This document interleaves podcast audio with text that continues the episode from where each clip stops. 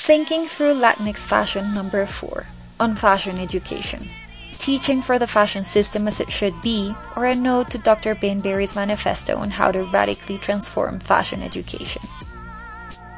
Dear fashion thinkers, I'm back after a hiatus of over a month in which I got swamped with work and found no brain width, to use an expression I learned from our fearless leader at the Fashion and Race Database, Kimberly Jenkins, to sit down and write. Let alone to record this podcast. But after a weekend trip that forced me to disconnect and take some time to reflect about my life and priorities, I decided to make space for this again. And I hope this time I won't simply abandon you for weeks without notice. I still haven't finished unpacking the full list of strategies to better understand Latinx fashion that I introduced on the first issue of this podcast.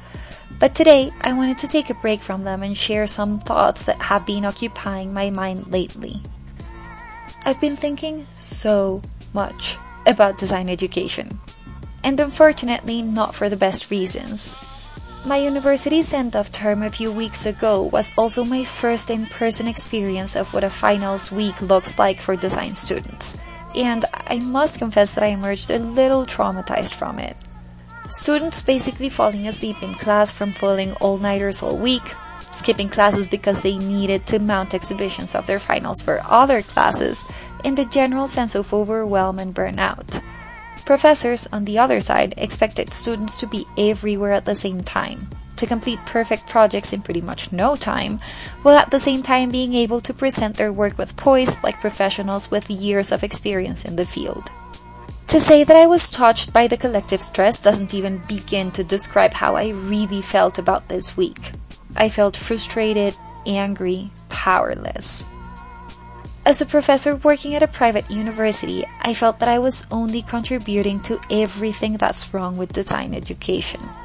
Should I resign then? But at the same time, I'm a firm believer that we all have agency to exert small shifts that will eventually lead to some real change. There must be something I could do, right? As usual for me, this something meant a lot of thinking and some speaking about it. So, I shared my thoughts with a senior professor with whom I was co-teaching a design studio class and our teaching assistants. That class has been particularly challenging for me because I have struggled to understand the whole pedagogy behind it. I sometimes feel, and this goes about design education more generally, that studio classes are meant for those who already know how to design to be successful.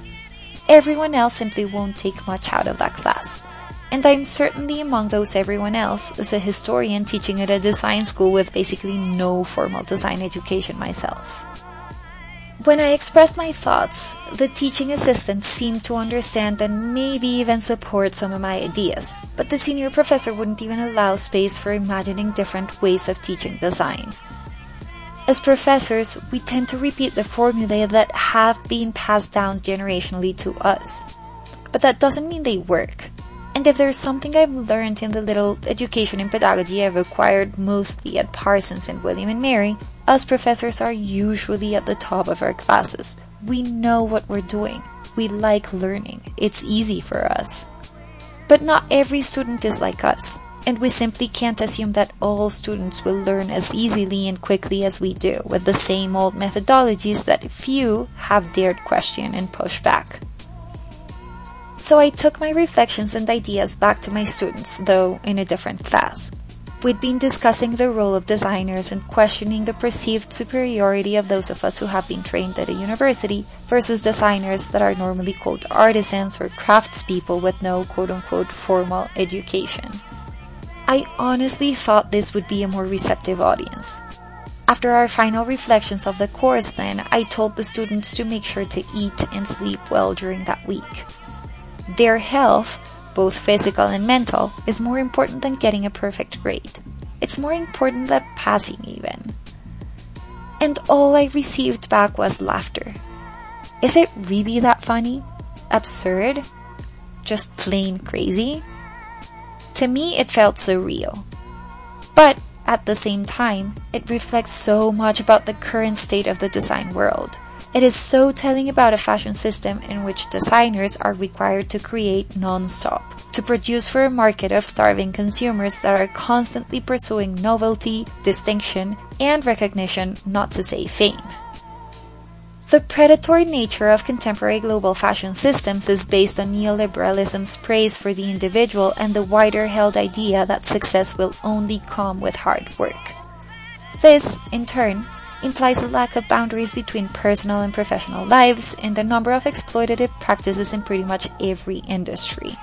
This all deserves a more thorough discussion, but I'll need to get back to it at some other time. Fashion and design education are not separate from the fashion system. And the more I think about it, the more convinced I become that one of the most promising ways to achieve true change in fashion, today and for the future, is by restructuring how we educate designers. In a manifesto on transforming fashion education, Dr. Ben Barry claims that, quote, the purpose of fashion education and our purpose as fashion educators are not about teaching for the fashion system that is, but for the fashion system as it should and must be.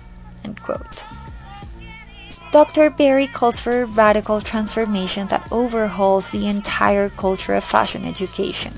Actions towards this transformation should aim to decolonize the curriculum by recognizing generational trauma inflicted upon students and opening pathways towards more inclusive systems. Fashion courses should be rethought and reframed to move away from Eurocentric discourses, epistemologies, and beliefs in order to allow for alternative fashion practices and histories to emerge. This should also leave space for alternative, especially indigenous ways of knowing, leaving behind the figure of the genius designer that Euro North American neoliberalism has imposed on us. While this radical transformation needs to take place around the globe, it is particularly pressing in Abya Yala, also known as Latin America. Our design schools have borrowed curricula from their Euro North American counterparts for decades, largely ignoring local expressions of fashion and the practices that surround them. Our thought has been largely informed by colonialist theories and discourses that flatten the diversity of Latinx aesthetics through stereotyping and the imposition of a general sense of inferiority, for example. And although contemporary design in Latin America is moving towards a greater appreciation of our quote unquote original culture, this has led to violent colonialist practices that tend to exploit artisans, many of them racialized throughout the region.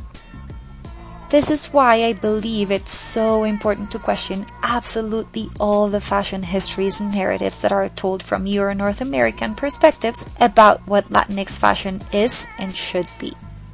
And this, of course, applies to other fashion systems from around the world as well. I'll get back to this in the next issue of Thinking Through Latinx Fashion.